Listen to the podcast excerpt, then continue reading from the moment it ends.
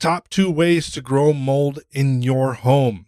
Water activity level. If you maintain a high water activity level, you have a good opportunity to grow mold. Number two, fail to mitigate water events. If you fail to do the math to know how much water just leaked out of a pipe or out of a tub or out of a toilet and where that water went, you have an excellent opportunity to grow mold. You are listening to the Manage Mold podcast. This podcast was made for families on a health journey that need the real, no holds barred answers on how to create and ensure a healthy home. This show should be your launching pad to give you the information, guidance, and inspiration and clarity you need on your journey back to a healthy home. My name is Dean Malstead.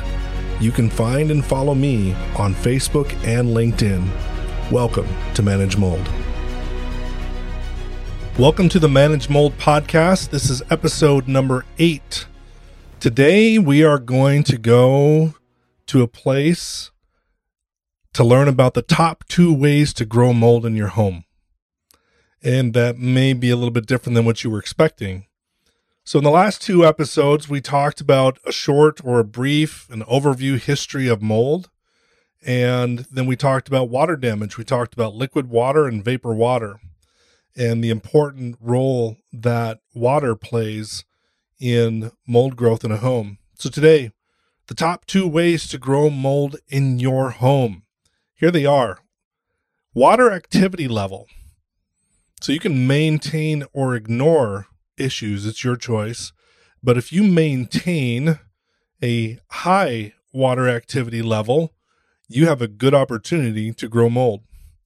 Number two, fail to mitigate water events. If you fail to do the math to know how much water just leaked out of a pipe or out of a tub or out of a toilet and where that water went, you have an excellent opportunity to grow mold in your home or any building for that matter. So let's get into this. We're going to talk in as simple terms as possible, and we're going to use grass, seed, and dandelions as two of our main items to compare this to. And then we'll compare it to different conditions that those two plants thrive in. And part of the reason for that is mold, fungi, acts a lot like a plant. And so it has various growth stages and it will go to seed and it will allow the seed to spread through the air and then it will reset or replant or resettle itself in a place where it can then wait for the perfect opportunity for the things it needs to grow and then it will root and it will grow. So, water activity. So, most people maybe haven't even heard about this. This would be common in the food industry as well as in the restoration industry for us to talk about water activity levels. And specifically, when we're talking about buildings or homes, we're talking about how much water is in various types of materials that might be in our home and how much of that water is available to be utilized by mold to grow. And so that is really the boiled down version of the definition, I should say, of what is water activity level. And it is the available water for mold or fungi to grow. Most mold relies on a high water activity level, a high activity environment outside the cellular wall of the mold. Usually, when mold has gone dormant, the interior of the cell is experiencing a low water activity level environment. And so when water activity increases near mold, where mold has settled, then that pressure outside the cellular wall as it moves across the cellular cellular wall will then increase the water activity level inside the cellular wall and those spores will then go into growth phases. So let's make this super simple let's talk about grass seed. If you are in a climate area and a geographic area that gets regular rain, has good fertile soil, and you go to spread grass seed out to establish a lawn, and you put down the proper fertilizer if you think you need that, if the soil is needing some extra food in it. Otherwise, the soil oftentimes is food source enough, the minerals and the nitrogen that naturally comes and other properties that are in the soil that helps grass grow. In some areas, you don't need the fertilizer, but you also need moisture. And so you need food, which the soil is the food, that is the food bed for the grass to grow in, and you need moisture. And anyone in a geographic area that gets regular rains has probably seen this take place where grass seed is laid out and it's a dormant seed, there's no activity. The water activity level within that seed is low and it is placed into or onto damp soil and then possibly covered with something to maintain moisture, or it is watered to maintain moisture and a high water activity level outside those seeds. Within a few days, those seeds will germinate, the roots will go down, the grass seed will sprout and go up then when the roots have gone down, and you'll start seeing these small blades of grass growing across this area that you've seeded. So, people who are in drier climates or desert climates, obviously, if you try and do that without adding water, without adding mulch, without adding something that will maintain or replenish that moisture for that grass seed, you will grow nothing. And if you stop watering it, not only will that grass seed go dormant, in most cases, if it's a grass that is not native to the area, it won't just go dormant, it will actually die in that case in the case of native grasses, which is probably the best comparison, those grasses will go dormant. And then oftentimes, if you rewater in most areas, I realize not in all, but in most areas, those plants will then come back to life and they will grow again. So, grass seed, like mold spores, needs water. It needs a food bed to sit in. In the case of mold spores in your home or a building that you might work in, we're talking about things like drywall, wood, especially non treated wood. We're talking about paper or cardboard. We're talking about actual food scraps, human food scraps or dog food scraps. We're talking about skin cells that animals in the home or people in the home will shed daily, clothing fiber. So, as we wear our clothing, especially with the natural type fibers like the wools and the cottons, uh, those will shed also, and that will leave a microscopic food source for mold to grow on. So all it needs is the water activity level. And so here's the important part two things that people we see most often fail to recognize and fail to monitor is water activity level. And so, as a result of the failure to monitor that water activity level in various parts of their home, people can oftentimes uh, run into trouble with mold growth because they weren't actually watching what was happening. And this could be in a number of different areas. So, water activity level is especially prominent in crawl spaces and basements where those types of buildings exist. However, the buildings that are slab on grade, so there is no basement, there is no space underneath the floor, but the concrete is poured right on top of the ground. And I will say, even in sandy soils, in areas where there is regular rain or there is a regular water table that is identifiable and the potential for water pressure, either vapor or liquid, to be able to come up or down in the soils underneath a structure. I'm talking about concrete slabs or slab on grade buildings also in this. This is one of the largest storage areas of moisture for most homes. Concrete, again, is hygrophilic, so that means it likes water. So if it is placed into or onto soils that can be damp, become damp, or have been damp, water will wick up into concrete if the concrete actually has storage capacity.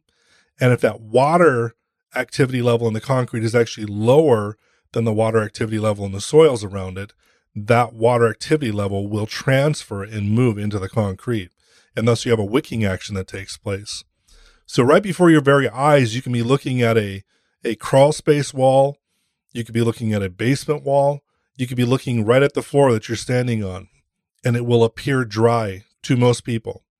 And so you need to use various types of meters or measuring devices to actually know what the water activity level is in those concrete slabs and walls. So the interesting part about this is in a lot of the older homes, let's say back in the 1950s, 40s, 30s, there were basements and crawl spaces put in. And especially in the case of the basements with houses, there was not really a consideration of putting any kind of a interior finish in those spaces to make it a livable space necessarily. It was very utilitarian. There was canned goods, there was odd seasonal storage, and then there was heating appliances, water came into the home, electricity and things like that. It was more of a utility area. When that started to change and we started to finish these basements, we didn't always do the best job of securing underneath the concrete slab or around the walls to know that we were keeping water liquid and water vapor away from the concrete. And thus, hygrophilic, water loving concrete then was available or is available. And as things get old and break down in the soil, like concrete foundation walls and slabs, they will start to take on more water over time. And then with new homes, sometimes the new homes are built so rapidly and put together so rapidly that a lot of the concrete components in a home, even the taping, mudding, painting, a lot of these components aren't actually allowed to cure out and dry.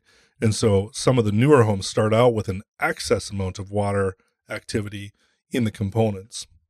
So, with that said, we go and finish our basement. We put various types of flooring on the floor.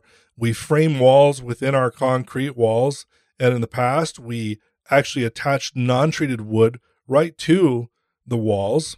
Or in the newer homes, let's say starting even the 1980s, there became the framed walls within foundation walls and basement systems. And those were non treated, and yet they were allowed to touch and be in very close proximity to the concrete that might be damp or have a high water activity level. And then drywall or paneling was put on the inside of those. And then there were all kinds of variations in various parts of the country of a poly barrier was added. Then there was a second poly barrier added. And then the poly barriers were moved to a different part of the assembly next to the foundation wall. Then they were taken out. There were all kinds of variations of this that have taken place. And even up to today, you can find five, six, or seven different types of energy walls built into basements. Crawl spaces have had some similar issues with them depending on what part of the country you're in. And some have insulation added, some have a six mil poly barrier kind of loosely laid over the floor. And the best ones actually have insulated walls, and especially if it's a closed cell insulation that seals over a membrane that has been wrapped, that has been laid all over the floor, sealed up, sealed around posts, and then wrapped up the walls and sealed against the walls with closed cell spray foam to stabilize those crawl spaces and keep them dry. Slab on grade, it's a matter of what kind of flooring are you putting on it. It's a matter of did you use non treated wood to be placed underneath the walls that were built there. So, all of these things dealing with concrete and with earth, depending on what part of the country you're in, they might be a bigger issue or a smaller issue. Obviously, if you go to, to areas of the country where it is much drier, it may not be as big of an issue. However, I've been at places in near desert or desert like, high desert like conditions where they have a crawl space and the whole crawl space has mold in it. And yet the people there, they'll be walking on dry plants and dried grass uh, by the beginning of June because everything is so parched and there's so little rain.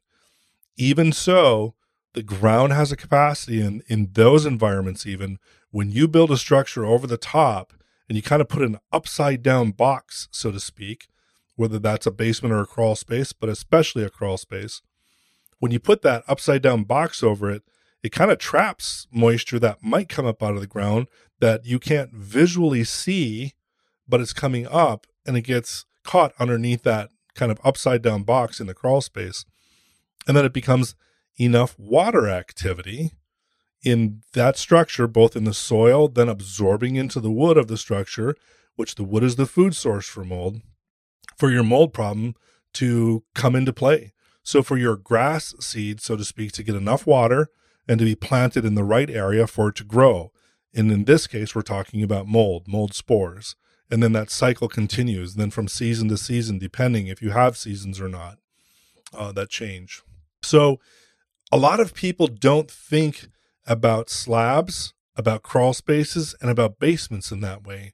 And in fact, we have this this thing that kind of rides with us, this historical account of what is normal and so, because it was always normal for our parents or our grandparents' homes to be a certain way, or for that lake or river home to have that certain crawl space, and it always had that certain smell when we first would go and open it up and go into it, some of these things become normal to us. And it's a matter of the reality for people who are sick from various things, from bacterial infections or parasites, or other things that have brought their immune systems down or perhaps it was mold toxicity that brought their immune system down.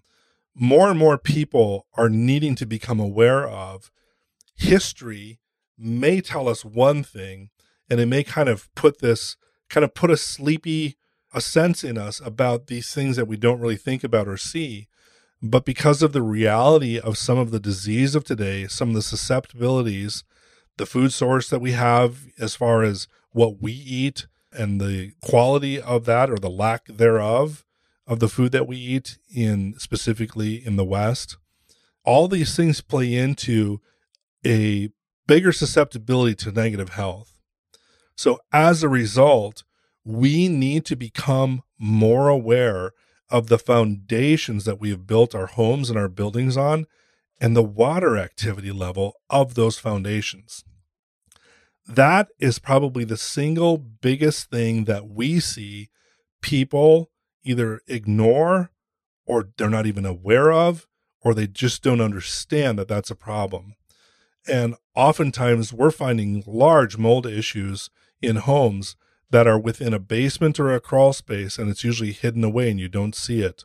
And oftentimes you don't even necessarily smell the mold problem because it is so diluted in the air of the homes that we have today because of HVAC systems, because of the large spaces, because windows are open, or some other reason. So, all of that should give us pause to think about where do we live? Where did we live growing up? Where are we having some of our guests or our children sleep or live, so to speak, if they have their rooms in a basement, especially? to think about those things about the water activity level. So mold is always in the air. So for all the naysayers out there who who think that podcasts like this and who think that people who talk about mold and mold illness that it's all made up and that it's all in people's heads, well, we know better than that now. But here's here's where I'll agree with them. Obviously, is all around the world, everywhere, there's mold in the air. And if you're from the north, this might kind of be interesting, and it might even be really interesting for people to understand from the South. We can be in the middle of a blizzard in the north part of the United States, and you can take samples outside in a blizzard, and you will find mold spores in your sample. And so we can get mold counts on snowy days and blizzardy days when there's white covering the ground and you couldn't see anything that would be food for mold. It's in the air. So obviously, when it's in the air and it settles out and it settles on things inside of our homes, and there is a water activity level within the materials of our homes, and that could even be the carpet or the pad or various things that we haven't discussed here today. Mold is going to, at certain point, grow, root, and then it's going to reproduce. And again, remember the thing about mold is mold is so small that we cannot see individual mold spores with the naked eye. We have to use a microscope or something to bring the size of that mold spore into our visual space and our visual capacity because without that, we can't see mold spores. By the time you see mold spores and you see a little clump of them, whether it's green or gray or pink or white or black or whatever color the mold might be, by the time you see it, there are millions of spores in that little community. And so, what people fail to realize is when you get certain assemblies, like energy walls in a basement, for instance, you can have mold spread throughout that entire wall assembly that will show up in sampling. Maybe you would smell it if you open up the wall. You should definitely be able to see some type of water intrusion, water intrusion event that took place, or a weakness in a foundation wall, or something like that. That would be the indicator that there was fuel, the water, and there was water activity level enough to sponsor mold growth. So that's something to really consider and think about. When we look at the second top way to grow mold in your house, this one to me is equally as interesting because so many people just fail to do the math. And we've talked about this just a little bit already, but I'm going to bring it up again. Let's say that you've got a couple of children and you run a bathtub and someone calls and there's other distractions and the kids get hungry and the bathtub keeps running. Bathtubs have overflow drains, but sometimes the flow of water can overtake what the overflow drain will take away, or maybe it's clogged for some reason, not working. And so your tub runs over. Bathtubs put out, bathtub faucets put out a pretty decent amount of water on the average system, three to five gallons a minute. So let's say it on the high end that it was five gallons a minute. And if let's say it ran for an hour, end of the hour, the clock or something alarmed, and all of a sudden you're in charge of filling that tub and you just remembered the tub never got shut off. And you run to see this tub overflowing and there is water going everywhere. And it goes out into the hallway and it goes into the bedroom next door. It goes into the front entryway or, or, or something like that. And so you shut off the water, obviously. And if it's been an hour, that's 60 minutes. And if it was five gallons per minute, do the math. That's 300 gallons of water. Where did the 300 gallons go? You have to now visualize this. So if you're seeing it in an area that's maybe, I don't know, 10 by 15 or 15 by 15 or 10 by 20, where the water has soaked some carpet and it's sitting on the tile floor and it's sitting on the tile floor in the bathroom. Here's where most people will maybe get a shop vac, drop the water that they can out of the carpet or off the standing water. They get towels, they get mops, whatever they do. And they get half wore out doing this because it's not easy work if you don't have the right equipment, the right tools to do this. They vacuum, vacuum, vacuum the carpet until it feels dry. They keep walking on it, more water squishes up because the pad has some in it. Let's say that this house has a crawl space underneath it. Most people won't even bother to think about the crawl space, and that probably 290 gallons of water went into the crawl space. And now the crawl space, if it was wet before, it is really wet now. The water activity level in that crawl space is huge compared to the dry spaces at the edges of the crawl space the dry parts of the floor joists underneath. And now we have real fuel source, the water activity level for mold to grow in a place where it already is sitting waiting to grow or grow again. And it's got plenty of food because it's either sitting on the wood or it's sitting on the soil or some other scraps that are laying around in a crawl space. In a basement, maybe it ran down and it, it got part of a carpet area wet in one room, but a lot of it went to a drain, ran to a drain, and it drained away. So at this point, we see a lot of people say, well, a lot of it ran down to the drain, and some will even say, well, it actually didn't even get to carpet in the basement, so everything is fine. And they, by this point, within 30 seconds of explaining away that most of it went down the drain, they it's almost like there's an intentional defense mechanism that pops up they already forget to think about what happened to the absorption principle, what happened to all the water that got absorbed into all of the wood type structure on this main level above the basement level. How many gallons actually got absorbed underneath wall plates, underneath cabinets, into the subfloor, uh, into the carpet pad that now they're walking on the carpet. They don't feel the water squishing up, but in the carpet pad, there's still maybe a third of a gallon or a quarter of a gallon per square foot of water, high water activity level in that pad that's still there that is now sitting against the subfloor and keeping it wet for an extended period of time. And we see so many people, especially on the mold inspection side, more so than on the water damage restoration side. And here's the reason. Usually, when a water restoration company gets called out to take care of a water loss, like I just explained, they have meters and tools to identify where all of these issues are.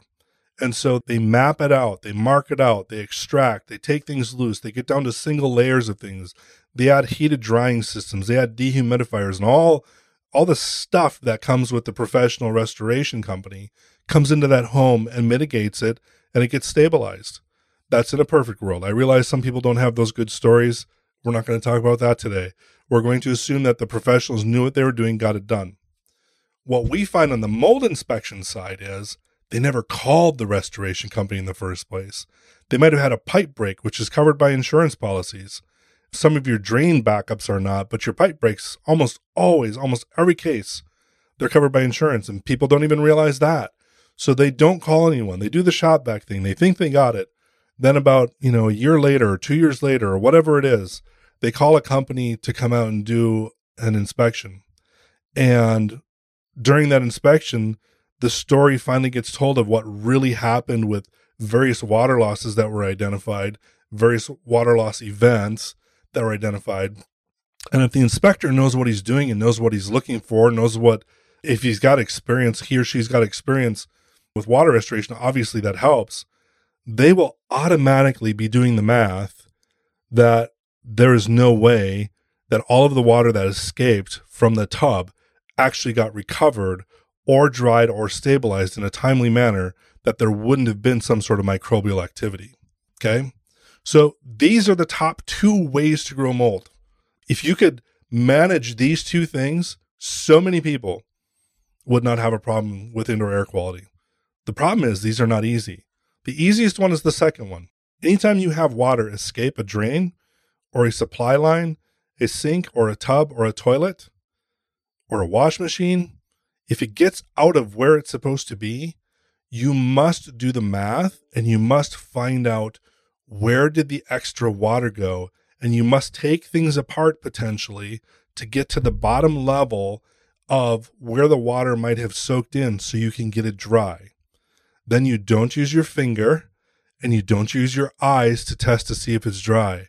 You must either get a meter or a couple of meters to double check and verify that it's dry or call a company in to help you do that if you did things yourself that is the single easiest one to control because usually you know that it happened.